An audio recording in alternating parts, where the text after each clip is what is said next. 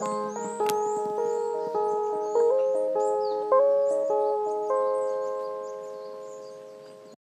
はようございます。おはようございます。今日もラブ東京フォレストラジオ部よろしくお願いします。よろしくお願いします。今日は、えー、2020年の11月ですけど、はい。うち、あのーこれで収録している窓からですね、あの、紅葉している木々が我が家から窓から見えるんですけど、おー、いいですね。すごく、まあ、紅葉始まったばっかりなんで、本当にあの、太陽がさんさんと照ってる部分だけが黄色、橙、赤、うん、うん、うん。こう変わり始めた感じで、緑とミックスなんですけど、うん。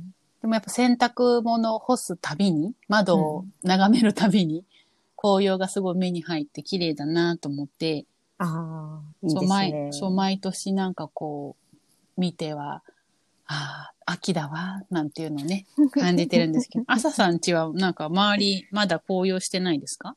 うちは、うちからは、もう私が住んでるところがそんなにいいところじゃない見えないんですけど、うん。えっと、まあ近くに多摩川があるから、うんうん。まあ、川まで行くと、その、紅葉の雰囲気は、うん、うん。毎。年味わえるんですが、うん。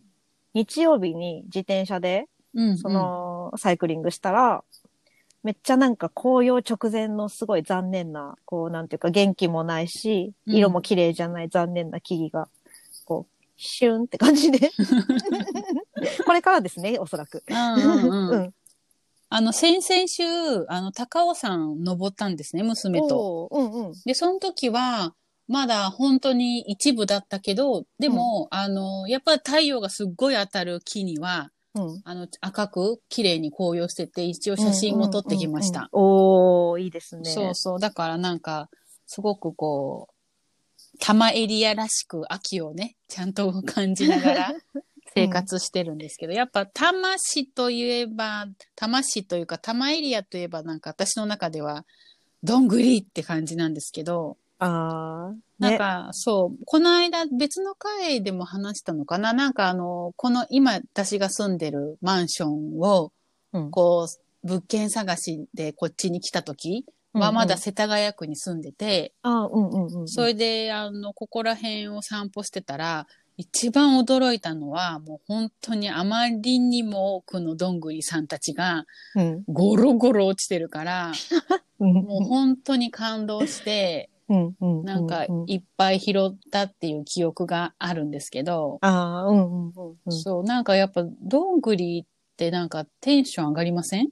どんぐりってね、テンション上がるよね。ね。まあ上がらない人もいっぱいいるから、なんで上がるのって思ってる人もいると思うんですけど、でもなんか、霜柱とどんぐりにはなんかこう、小学生心というか、なんか蘇って感動するよね。あ、うんうん霜柱踏まなきゃ、みたいな。ね、そうそう。そう、どんぐりも踏まなきゃ、みたいね、なんか本当、なんかこう緑がすごく多くて、で、その中でこうどんぐりがいっぱい落ちてると、まあなんかちょっとしたジブリの世界っていうか、な。うんうんうん、なんかすごいテンション上がるっていうか、ね、なんか私なんかずっと、あの、今の、今住んでるところの近くに生まれ育ってるからあれだけど、トトロとかもそうだけど、どんぐり見ると郷愁？なんか、うん、そうそうなんかそうそうそう。こう、日本人のなんか DNA にこう刻み込まれてる的な郷愁は感じるよね。やっぱりうんどんぐりころころ、どんぐりこで育ったから、あ、確かに。それはやっぱりね、歌っちゃいますよね。歌っちゃうね。歌っちゃう。なんかあれですよね、そうね朝さん、どんぐりの絵本いっぱい持ってませんでした？あ、そうなんですよ。あ、というわけでね、今回は、こう、どんぐり大特集っていう感じでね、こうそうそう。お話ししていこうかと思うんですけれども、うん。なんか、その里山活動してる都合上、うんなんか、その、まあ、絵本も大好きだから、絵本集めてるっていうのもあって、うん。なんか自分たちの活動のお勉強をついでに、まあ、趣味でいろいろ集めてるんですけど、うん。なんか、そう、やっぱプロダクトとしてもね、どんぐりってこう丸っこいとかさ、うん。なんかこう、なんだ、帽子、帽子っていうか、角取って本当は言うみたいなんだけど、帽子かぶってて、その帽子があの、もしゃもしゃしてるやつとか、うん。うん。なんかこう、シュッとしてるやつとかいろいろあったりとかっていうので、うん。まあなんかその、キャラ立ちしやすいよね。うん。しやすい。うんうんそうそう。だから、今手元にちょっと試しに用意してみたけど、うんどんぐりの、まあ図鑑兼絵本みたいなやつだけ1、2、3、4、5冊、おーすごい。さすがまあ、あとなんか、どんぐり雑学系うがんうん。含めると、まあ、どんぐりだけじゃないけどね、うんはもう本当数知れず、ちょっと山が崩れてこないか心配でな、しながらうんうん、お話ししておりますが。ね、その本の中で一番好きなものとか、これちょっと見てっていうのどれですか？どうだろうこれかなでも最初に出会った、もうまさに、うん。まさに読んで字が如く、うんどんぐりノートうん。うんうん。拾って嬉しい、知って楽しい、どんぐりノート、イエーイみたいな。イエイ文化出版局さん、あの、岩佐優子さんっていう人がね、結構このどんぐりのイラストを描いていて、他にも木の実ノートっていうのを書いたりとか、あとなんか読み物系のそのどんぐり見聞録っていう山と溪谷社から出てるね、こんななんか単行本みたいなのも出してあーすごて、い楽しそう、それ。そうそう、すごい面白いですよ。なんかもうどんぐりもなんか読み始めるともうなんていうか奥深い。まだね、縄文時代からね、食べてたぐらいだしね。なんかやっぱりさあの植物図鑑とか、やっぱうん。図鑑系って、こう実際に山とかお散歩とかして、あ、この植物なんだろうとか、このお花綺麗だね、なんていうお名前なのかなってこう調べるっていう、そういう行為がなんか楽しいですよね。ね、面白いよね。だからどんぐりもなんか、私も何これっていう知らないのとかたまにやっぱお目にかける時があるので、そういう時はなんか調べたくなります。うん、うんそうそう。だし、どんぐりだけ見てても、微差だから、まあ、どんぐりの背比べって言葉があるぐらいだし、ああ、確かに。なんかまあ確かに太いとか細いとかぐらいはわかるんだけど、わかんないんだけど、うんうんプラス木とセットで見ると、なんか、ああ、これは何かなって分かったりするんだよね。そうそうあ、でも今言った通り、どんぐりの背比べっていう言葉がある通りっていうぐらい、そのフレーズがすごい日本の文化にすごいなんか根付いてますね。ね。うん。だって、まあなんかだから、一番最初の人が多分今知られてる限り縄文人でしょ。で、ね縄文人がわざわざどんぐり食べる用の土器があるもんね。うんうんうんうんううんん。そうそう、その話で思い出した。この間、あの、子供たちと公園に行ったら、うん。あの、2歳ちょっとのちっちゃい子が、うんあの、まあ、その子にとってはどでかい石であ、になりうるレンガをどっかから持ってきて、うん。で、その今ちょうどね、公園にいっぱい、あの、どんぐりが落ちてるので、どんぐりをかき集めて、思いっきり、えいえいってガンガンってそのレンガで、あの、どんぐりを潰してて、いいねで。それを見て 私は縄文時代かって突っ込んだんですけど。でも、あれだよね。日本人のすごくプリミティブな欲求ってことだよね。そうそうそう。それをなんかこう、2歳の子がやってるから、とてもなんかナチュラルで、うん。でもその子、なんか手元の絵に私は縄文時代を勝手に感じちゃって。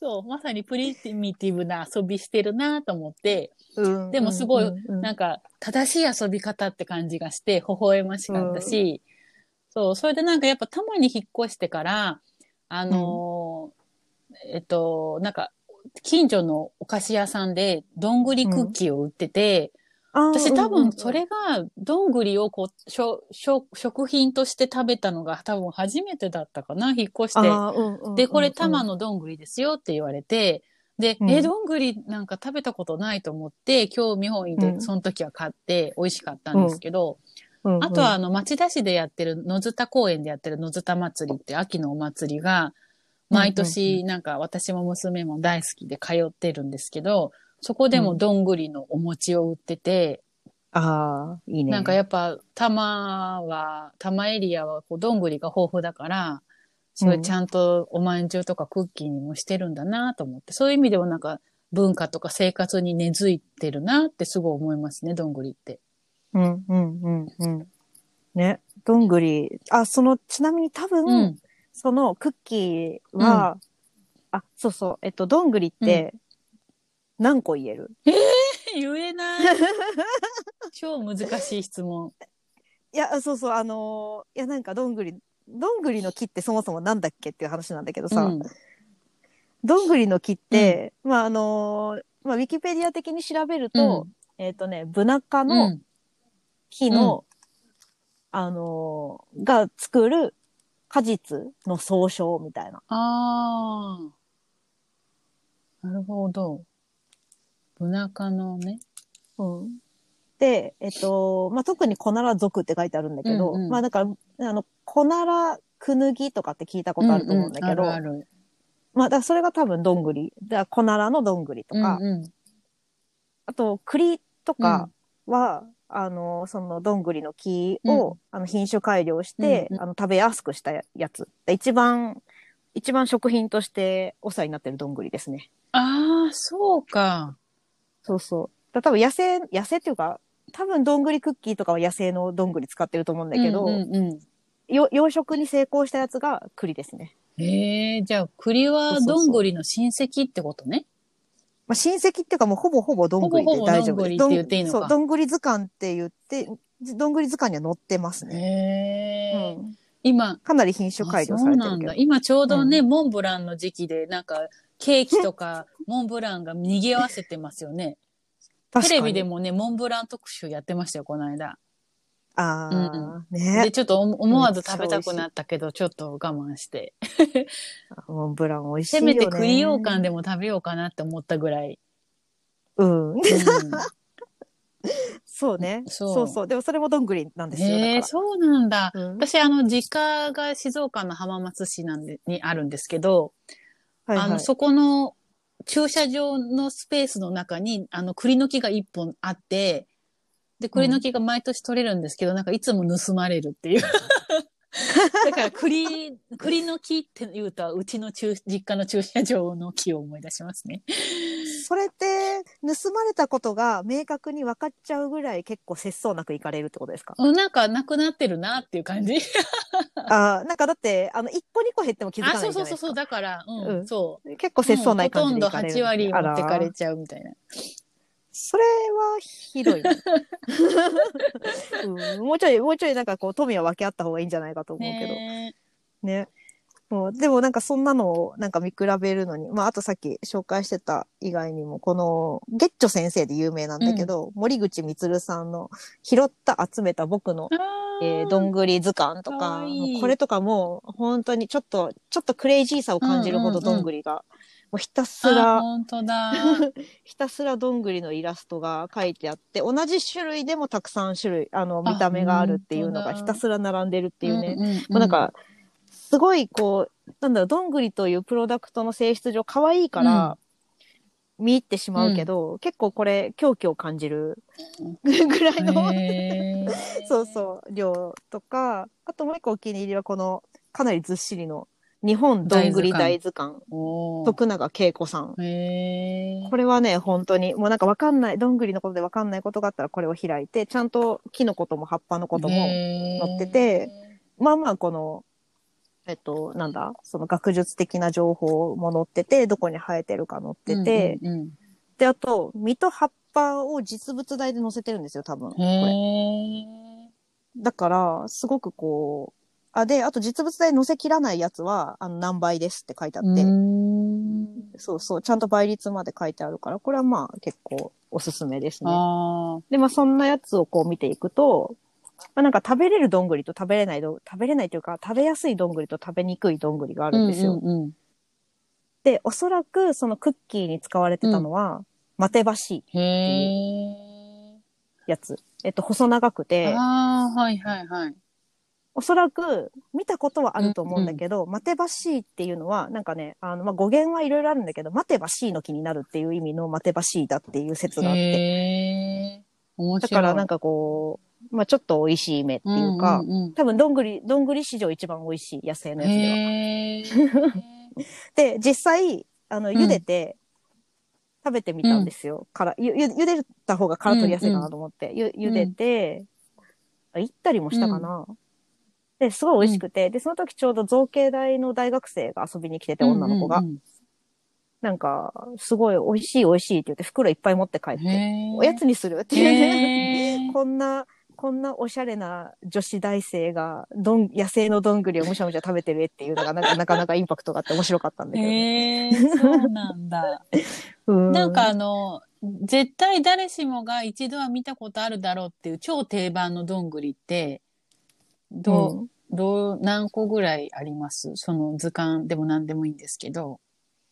ああ、何個ぐらいだろうね。なんでも、例えば、と、土地の木、あの、土地の実ってわかるあの、うんうんうんちょっとどんぐりっぽいやつ。あれもどんぐりのお友達でで、その、どんぐりのお餅って言ってたのは、げ土地餅とかだったのではないかと予想されるんですけど確、かに。まあ、あの、ずんぐりむ、まあ、あの、トトロ、うんうんうんうん。隣のトトロに出てくる感じのイメージだと、なんか、ふ、太っちょと細いのみたいな、そんなイメージで、おそらく一番、あの、一番スーパースタンダードなのは、このずんぐりむっくりしてる、このうん、くぬぎ？ぎ。うん。うん。かなで、あと、なんだろうね、えっと、まああと、細いやつはいろいろあって、それこそマテバシーがうっかりこう、あったりするから、その、実は美味しいやつを踏みしめてたりするんだけど、なんか私、そうそう多摩の方に引っ越してきて、何これってし、見たことなくて初めて見たのが、なんかあの鳥の巣みたいにもひゃもひゃってしたのがついてるやつ。ああ、うんうん。さっき、朝さんの持ってた図鑑の表紙にも載ってたけど、あれはなんか、こっち来て初めて見ました。うんあ、。本当？その、ずんぐりむっくりしててそうそうそう帽子が、そう。帽子そう、なんかがくしゃくしゃ、してるやつ。なんつうの、パンチパーマっていうか。うん。それがいわゆるくぬぎだと思うんだけどねあそうな。んだ。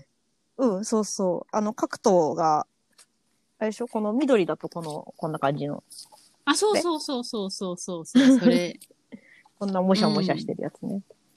面白いと思う。そうそう。これは、帽子はね、角頭って呼呼ばれているんですよ。すごく字がめんどくさいけど、角はあの、何？角、から、からからみたいな字へに、とは北斗七星の塔みたいな。うん。そう、なんかそれがすごい可愛くて、ああ、ん。面白いって言っていっぱい集めた記憶が。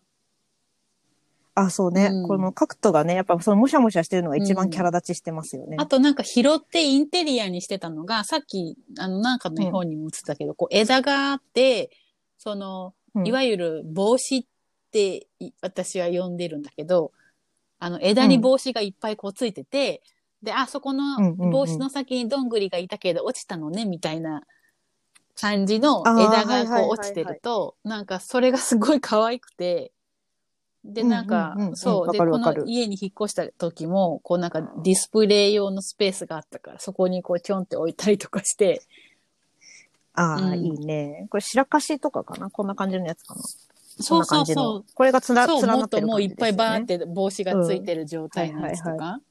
ううんん。うんうん、うん。すごい可愛いと思って。ねえちょっと見てるだけでもすごい相当ある。えっとね、えっと、1、2、3、4、5、6、7、8、9、10、11、12、13。14、15、16、17、18、19、20、21、22、23。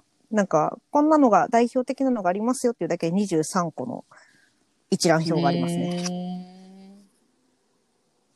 日本産のどんぐり30種。日本でも観察できる外国産のどんぐり10種。合計40種が紹介されていますっていうだけでこの分厚い本。へこれがね、改正社から出てるやつね。うんうんうんうんさっき言った日本どんぐり大図鑑。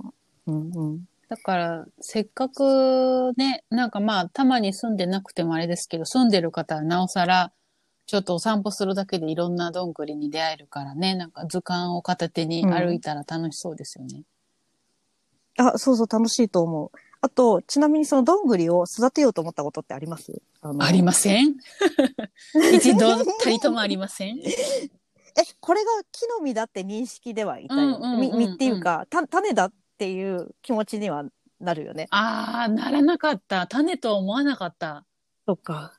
そう、これはまあ木の実だから、まあ植えれば生えてくるのではあるんですけど、そんな発想なかったな。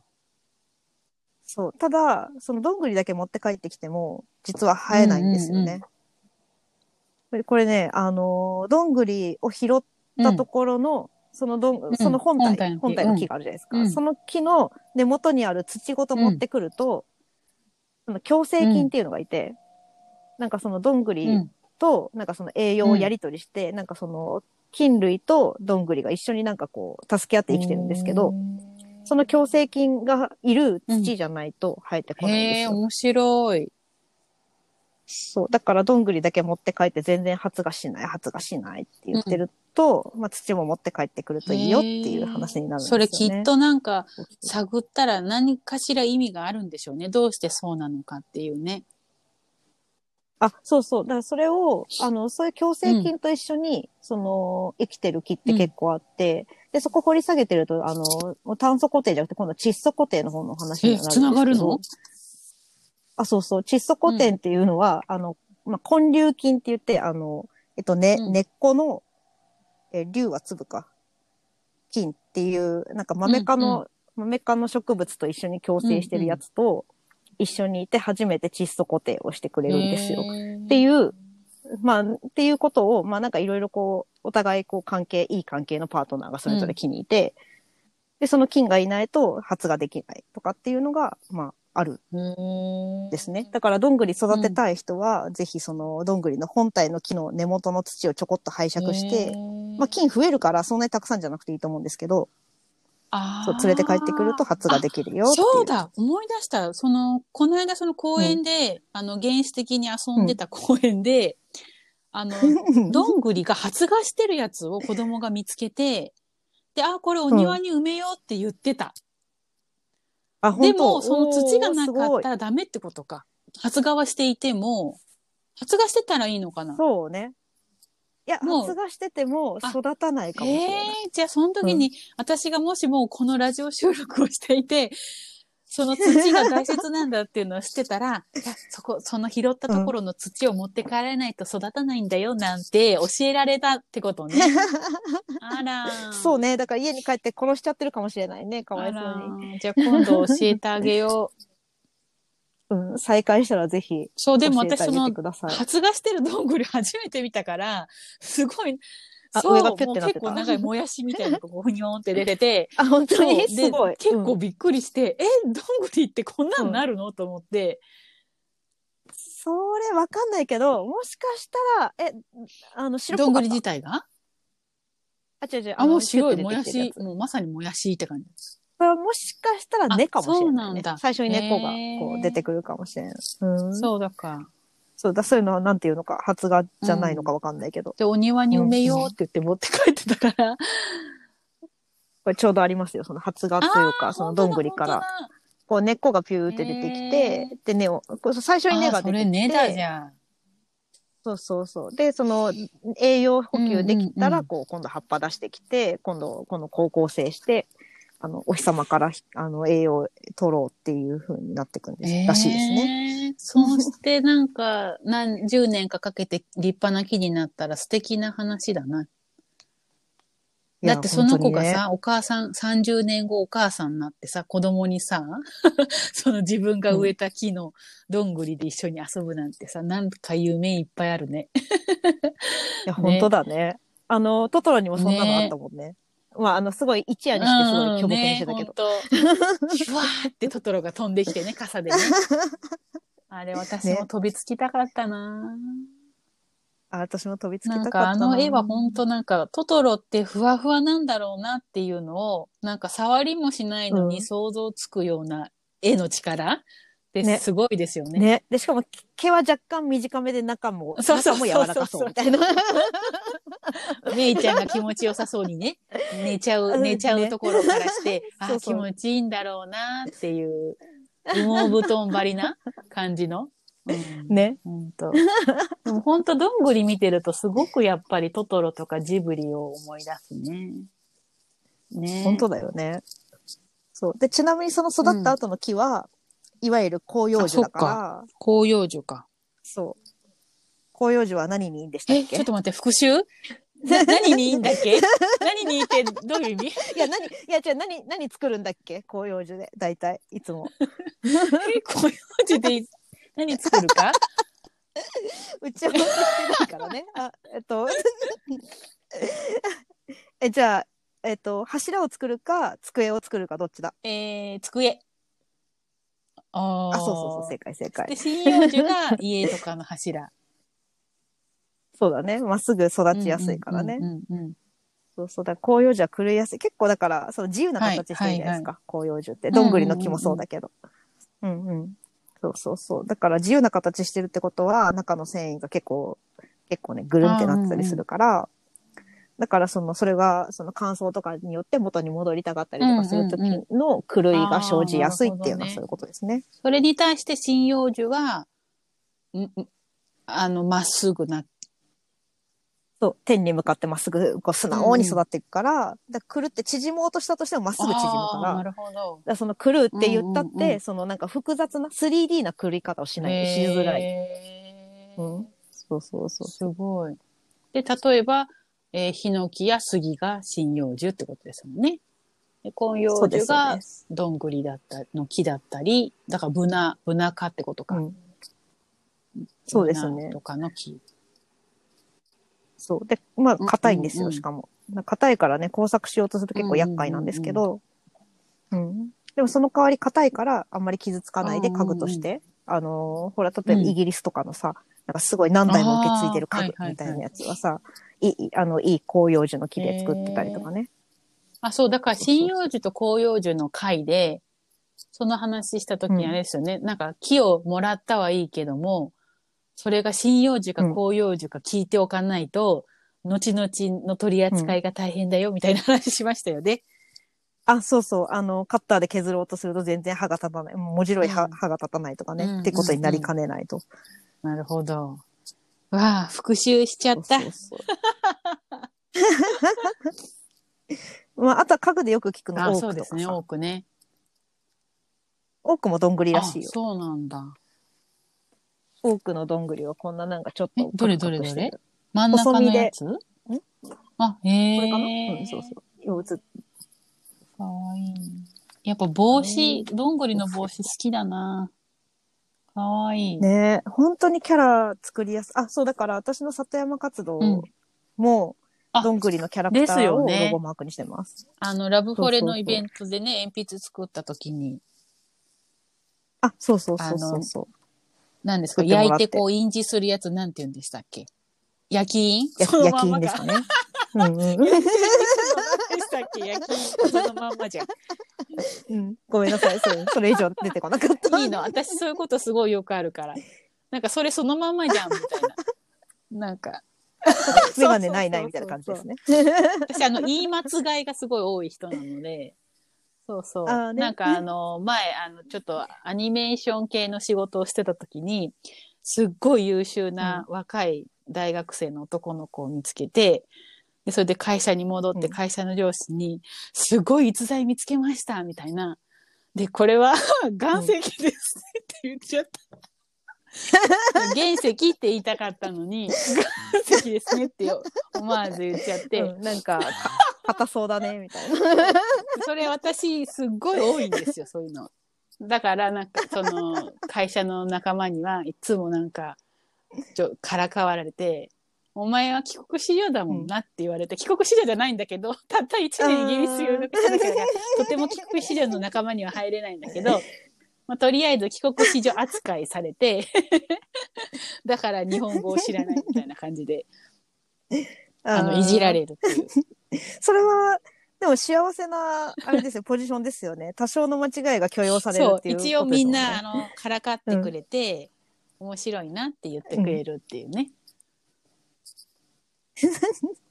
いやいや、それは本当にいいポジションだと思いますよ。あいつ、あの時嘘言いやがったってならないもんね。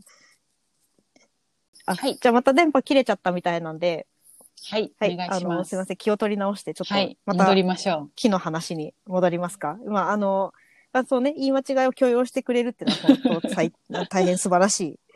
あの、ポジションと素晴らしい環境だったなとか、ちょっと思いつつも。ね。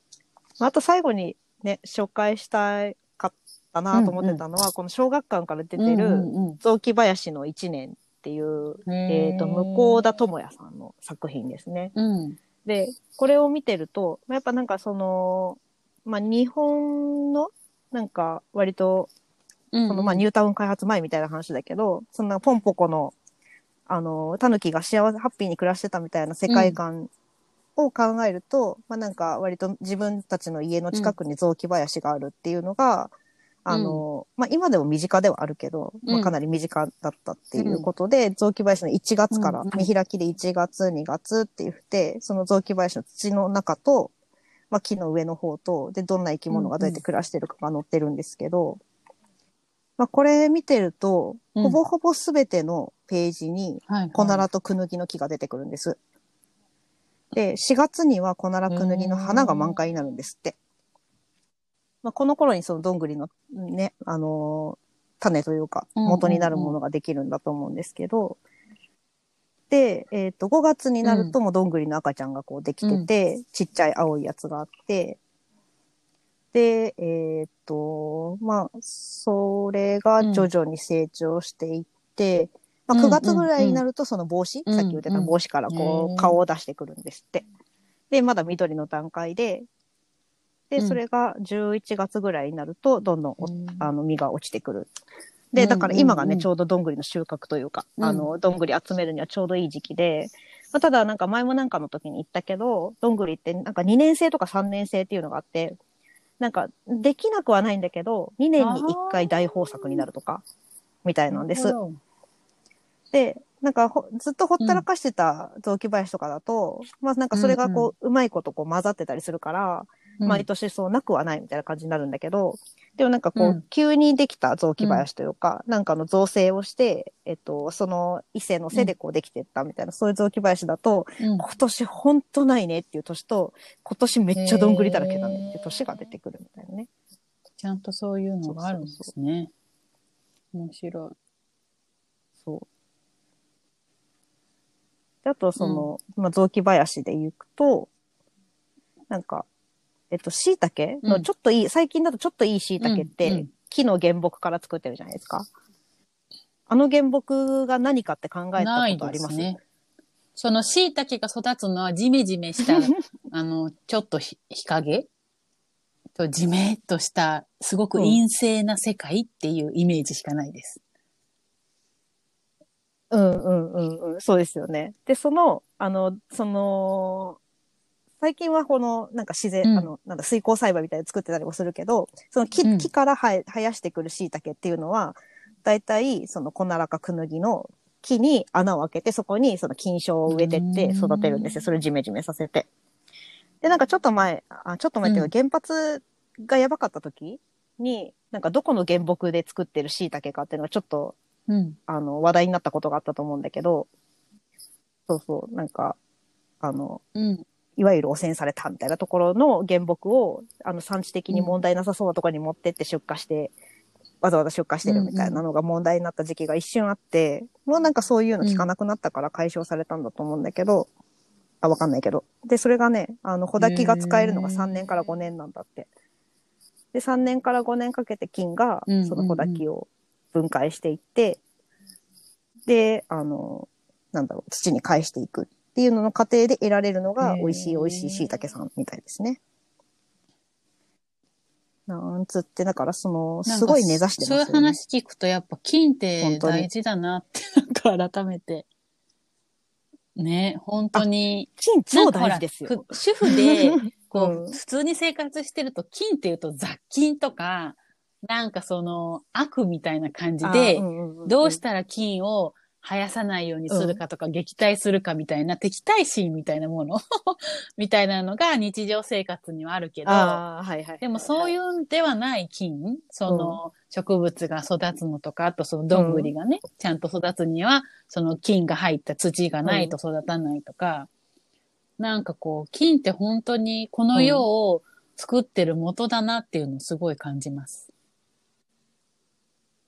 うん。なんか SF とかさ、都市伝説とかを本気で信じちゃう感じの人たちはさ、うんそう金に実は意志があって、なんかこう、あらゆる生物をコントロールしているみたいな、そういう、まことしやかな SF とか、うんあの、ねな都市伝説とかあるよね。なんか数年、そうそううんうんねそう、でもそれ、うん数年前にあのがするなと。綾野剛が主演で、金のドラマをね、やってた。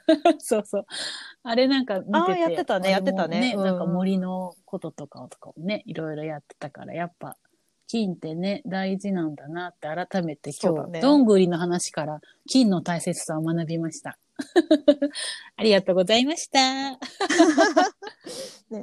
いや、ありがとうございます。あ、でもさ、金で言ったら、そうそう、あの、上手に締めようとしてるとこ申し訳ないけど、あの、うん。みかんに、みかんについちゃう青カビってさ、ああれペニシリンになってるもんね。んだ。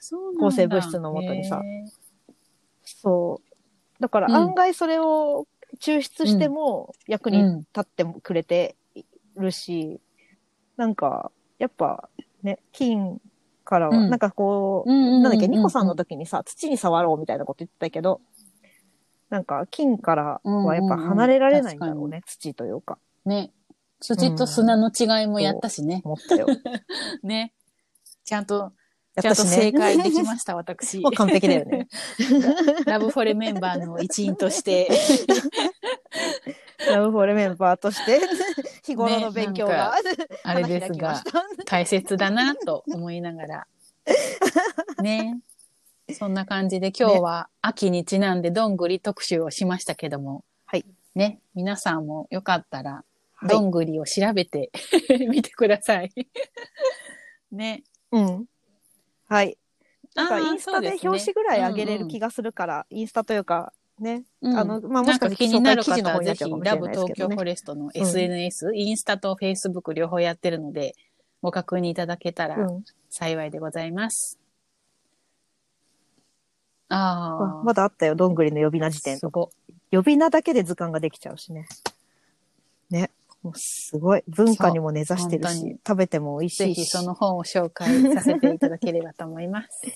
は はいい。じゃあ今日はどんぐりでした。また。どんぐりでしさた。はーい。はい。また次回お楽しみに。